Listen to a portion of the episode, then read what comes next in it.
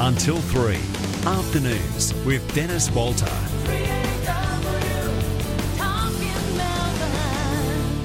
It's eight past one. Dennis Walter with you until three, and then Tom and the Drive program. Uh, Victorians will suffer from a staggering, this is an incredible figure, and I'd love to hear your stories. 96900 693. A staggering 14,000 strokes this year. So this week, National Stroke Week, we're trying to raise awareness about stroke, stroke risk factors and symptoms. And I'm joined in the studio by a woman who was very lucky. Her 11 year old son was nearby when she suffered a stroke uh, last July. Uh, Meliame, good afternoon to you. Thank you. Good afternoon. And your wonderful son, Tevita, good afternoon to you. Good afternoon. Thank you for coming in. Um, Melanie, did you know the signs of stroke before you had one? No, I had no idea about stroke till I actually had one. So, um, luckily, my son recognised it because he did a course at school through St John Ambulance, and um, he had seen a, a episode of. Oh well, he didn't see it. His sister was watching Home and Away and recognised um, that Al Alf Stewart had had the stroke, so um, he recognised that through um, watching Home and Away and realised I had had a stroke. So, Uh, but I had no idea whatsoever. Alf Stewart wouldn't have any idea that this has happened, but isn't it a wonderful story? That's right. That's Um, right. Is there any history in the family of stroke? No, um, not that I'm aware of, but you know, it's it's been a valuable lesson to um to learn how important it is to recognise the symptoms and call triple zero straight away, which is what he did. Uh, Tevita, what were your first thoughts? Um, I was very scared, and I thought that um, my mum wouldn't make it. So, yeah, Uh, you quickly dialed triple zero. yeah. She told me to call my dad, but I called um the ambulance instead. That's a wise thing to do. Yeah. So that because that is the most important thing. Is that process when you ring triple zero because they need to get lots of details? Yeah. It, it, does it seem like it takes forever? Um, I gave it to my sister, my older sister, and she talked to them, and yeah, And she had all the details and could re- and report exactly what was Yeah. going on. Yeah. Um, and how long was it before the ambulance arrived? They were there within 10, 15 Yeah. minutes. They were fantastic. And, and at this point, what was were you uh, conscious at all? I was I was conscious, aware of what was happening, but I didn't know I was having a stroke. I seriously didn't understand what was happening. So was there any sensation of loss of feeling? Um, yes, I, I, I went. I woke up in the morning having normal a normal day. I actually took my husband six o'clock to work, and returned and thought because I was on a health. Um, I was doing walking and um, eating, you know, healthy for a while, and I thought, shall I go for a walk or should I have a lie down before work? Well, second day back at work before my um, because I just returned from a holiday from Tonga. So um, I was, I thought, oh, I have a lie down because it was pretty cold. And half an hour later, my alarm went off. I went to pick it up. I couldn't touch it. I couldn't hold it in my hands. So I knew something was wrong, and I called out to the kids. And luckily, Tevita came to to the room first. Lucky you were able to call out to them. That's right. That's right. Because um, you know, as you know, that fast is very important. My, um, and there's people who lose speech, and fast stands for uh, face, which is the droop in the face, and um, also um, arms, which is the arms lose, you know, the loss of um, uh, the arms, and also uh, speech. And speech is very important. A lot of people lose speech. I was very lucky, so um, my brain wasn't affected in such a way. Tevita, that 10 minutes waiting for the ambulance to arrive must have been the longest 10 minutes that you'll probably ever experience. yeah, it was. And uh, what was mum doing and how was mum during that period? Um, sh- she wanted to try and stand up, so we um put her up, and then after that she ended up falling. So then she was on the floor, and then after that, um, she told us that she was gonna vomit, and she started spitting.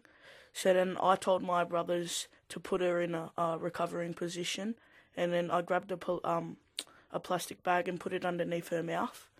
And then after that, she told me to call my dad. So Uh, thank heavens you've done this training. yeah, How much do you do? How much is happening in the school system? Um, it helped me, and yeah, it does. So you you you you, you are probably well equipped to do that basic assistance to any person you find who's in Yeah. distress. Yep. Uh, and is this is a, is there a strong focus on that in the education system? Um, Or is your school pretty outstanding in that area. Yeah, we're pretty outstanding. I think there's more of it. Um, St. John Ambulance um, have run a course which is fantastic and um, making it available for more students in, the, in more schools.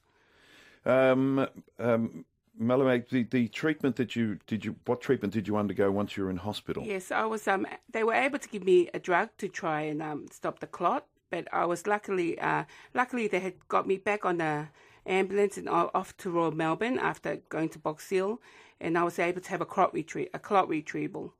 Did you travel with mum?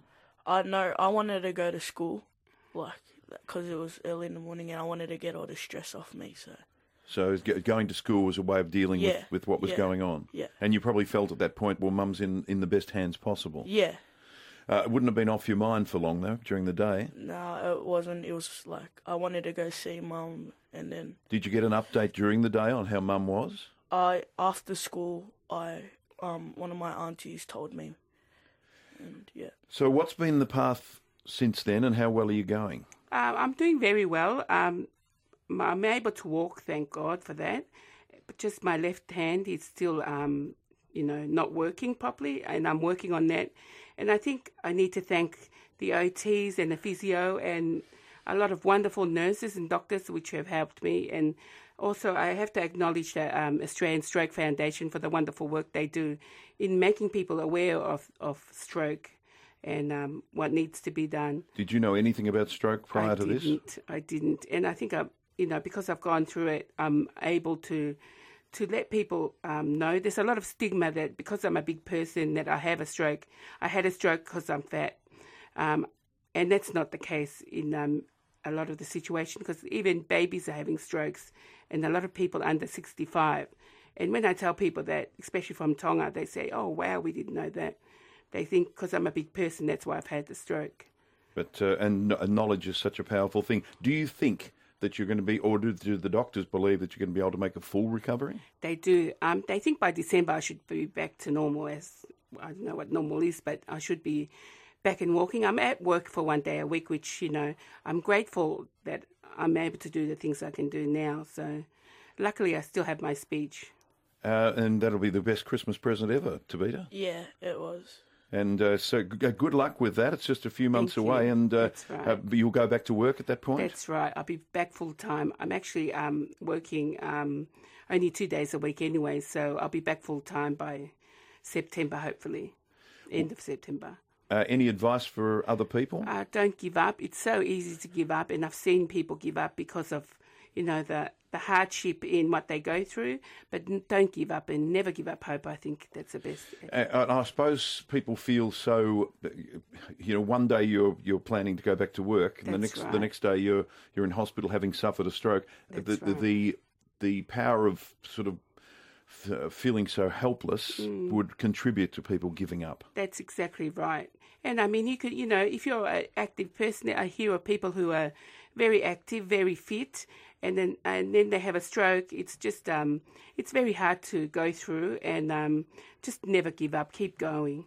Just for one final question, thinking back, were there any signs that you can remember of what was was coming, Um, I other than you felt you needed yeah, to lay down? I previously had headaches. Um, migraine was a big thing with me, and I'd been to check my um, blood recently, and they said it was was fine.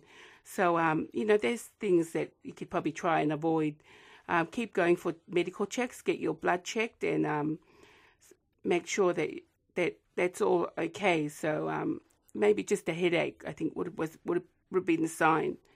Um, Tevita, did you get to tell your story at school Uh, yeah, afterwards? yeah, and uh, that was a good message. Sure that, and I'm sure all the kids probably all the bits and pieces they learned from St John Ambulance, they're probably keeping them a little bit closer to uh, to their their attention these days. yeah. Uh, well done to you. You should be very proud of yourself. And uh, um, uh, Meliame, you, you, you're on the road to recovery. That's right, Good, I am. good luck for the future. Thank you very much.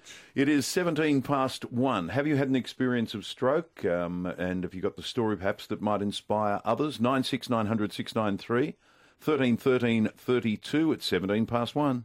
Where do you find the best buffets in Melbourne, in Australia, and in the rest of the world? A movable feast with Ross and Kate. two Langhams, and for Crown Casino, go up the main